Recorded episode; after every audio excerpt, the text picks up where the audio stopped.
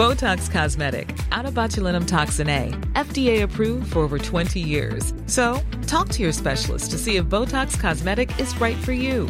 For full prescribing information, including boxed warning, visit Botox Cosmetic dot com or call eight seven seven, three five one, zero three zero zero. Remember to ask for Botox Cosmetic by name.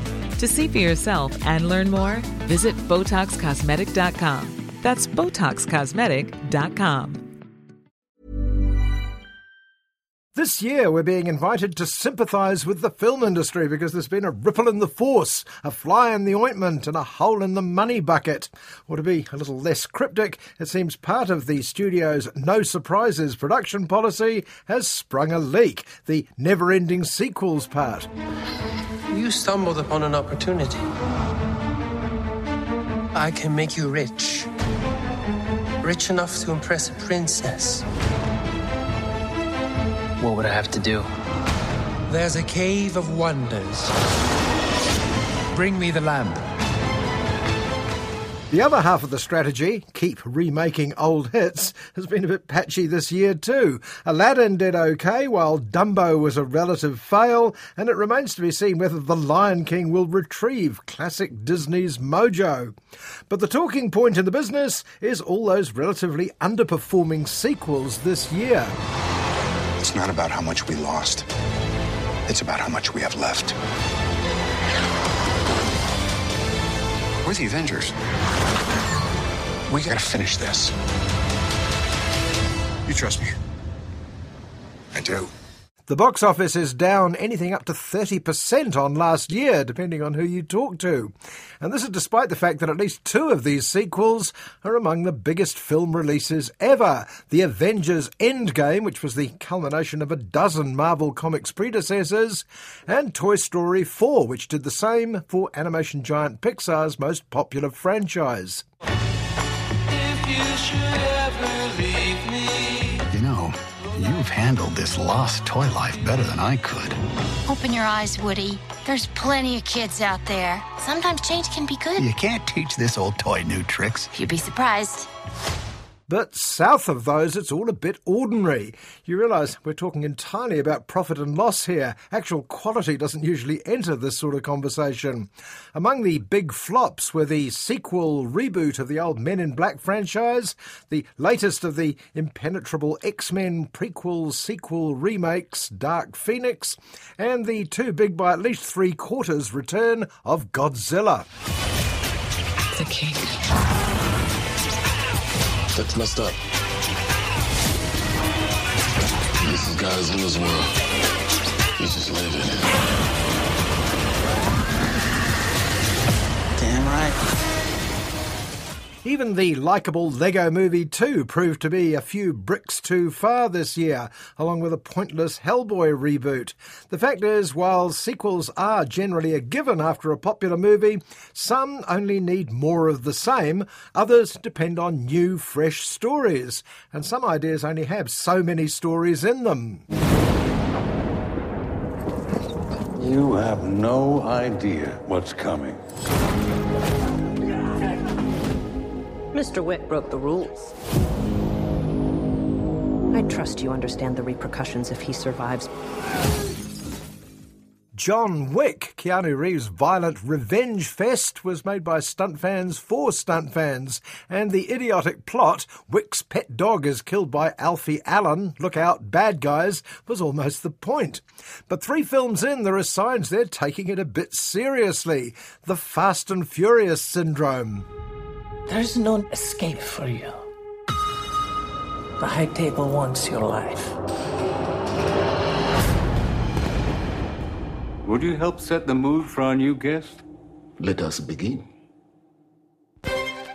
Meanwhile, the mighty Marvel Comics universe, culminating in this year's all-conquering Endgame, is efficient, even inspired at times, but in the final hour of time-travelling, tying up of loose ends, remembering all those plot points from four or five years before started to feel not just like hard work, but worse, like homework.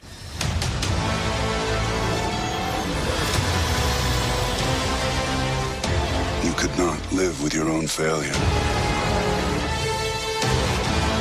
Where did that bring you? to me. The follow-up's meant to be a welcome romp with familiar, well-loved characters. No wonder Black Panther and Captain Marvel were more enjoyable, unfettered as they were to any previous storylines. And while later episodes of a series often boast bigger budgets and bigger-name co-stars, they often lack the vital spontaneity that encouraged the franchise in the first place. twentieth Century Fox presents the most extraordinary motion picture of all time, Star Wars.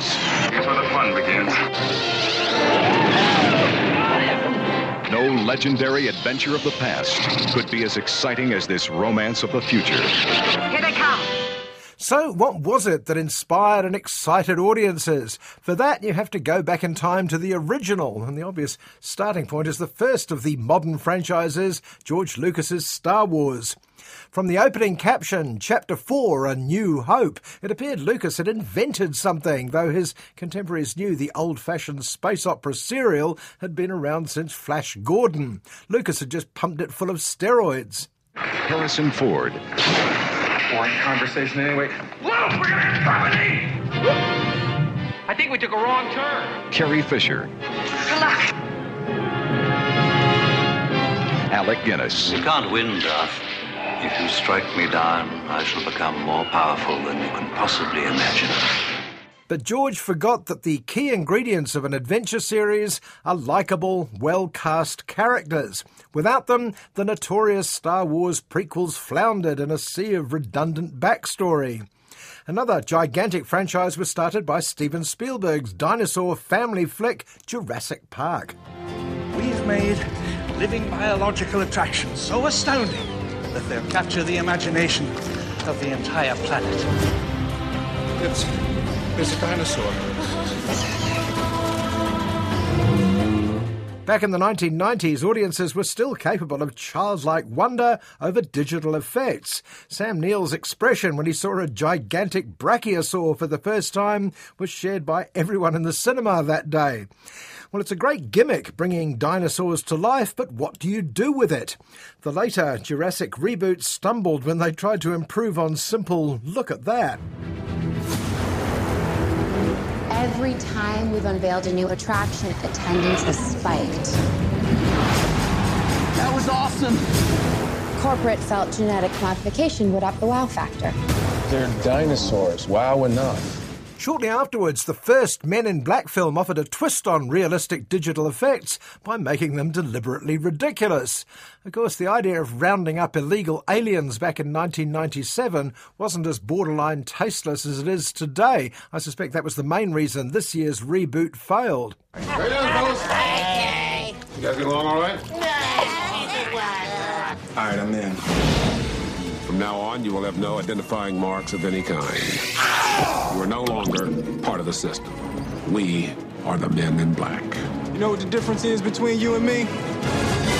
I make this look good. But the original benefited from, first, being a fresh new idea, and second, having the sweet and sour casting of playful puppy Will Smith and grumpy old Tommy Lee Jones. Frankly, any sequels were going to struggle without their unique chemistry.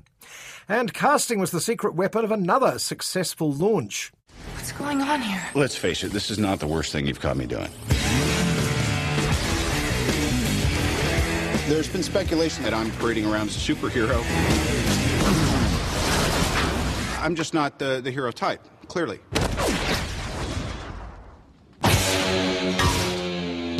It's Iron Man, the comeback of well-known Hollywood screw-up Robert Downey Junior, playing a billionaire jerk to boot. Who saw that coming? The first Iron Man broke all the other rules too, from a comparatively little-known title character to Tony Stark refusing to come right at the end. He even revealed his secret identity to the world. Welcome home, sir. Put up the scanner, will you? What happened over there? I had my eyes open. I want to protect the people I put in harm's way.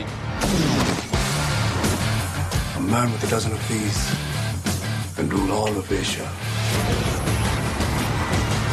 Yeah, I can fly. Well, clearly producer Kevin Feige was playing a long game, which could have been a disaster if the first film hadn't been so much fun and Robert Downey Junior so intriguing. People wanted to see more because it was clear there was more to see. Well, one of the cheekiest opening movies to a franchise was Brian De Palma's Mission Impossible. It didn't even look as if he planned any sequels at all. We're being ambushed. Abort, that's an order.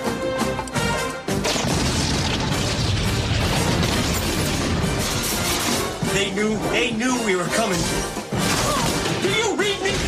I don't care how he did it. I want to know why he did it. Like the T V series, Mission Impossible opens with Jim Phelps and Ethan Hawke leading a stellar team of spies. But then the team members are all killed, and it's revealed Phelps was the villain all along. Wait, what? By rights, any franchise plan should have self-destructed five seconds later, but that reckoned without the tenacity of star producer Tom Cruise. This whole operation was a decoy. I can understand you're very upset. You've never seen me very upset. This tape will self-destruct in five seconds. Subsequent Missions Impossible have substituted complicated stunts for that sort of imaginative cheek. Needless to say, Brian De Palma's services were no longer required. Well, that's the downside of a long-running franchise. Where episode one felt like a wonderful holiday, the follow-ups start feeling like another day at the office. The fact is, the future of movies isn't based on familiar titles. It's going to come from something you've never heard of before that looks like it might just work. Now! Yeah, hey, cool, man. No problem. No problem at all. Who are you? Star Lord. Who? Well, Star Lord, man. Legendary outlaw. Forget it.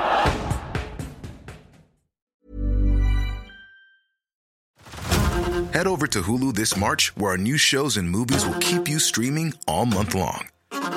Catch the acclaimed movie All of Us Strangers, starring Paul Mescal and Andrew Scott. Stream the new Hulu original limited series, We Were the Lucky Ones, with Joey King and Logan Lerman. And don't forget about Grey's Anatomy. Every Grey's episode ever is now streaming on Hulu. So, what are you waiting for? Go stream something new on Hulu.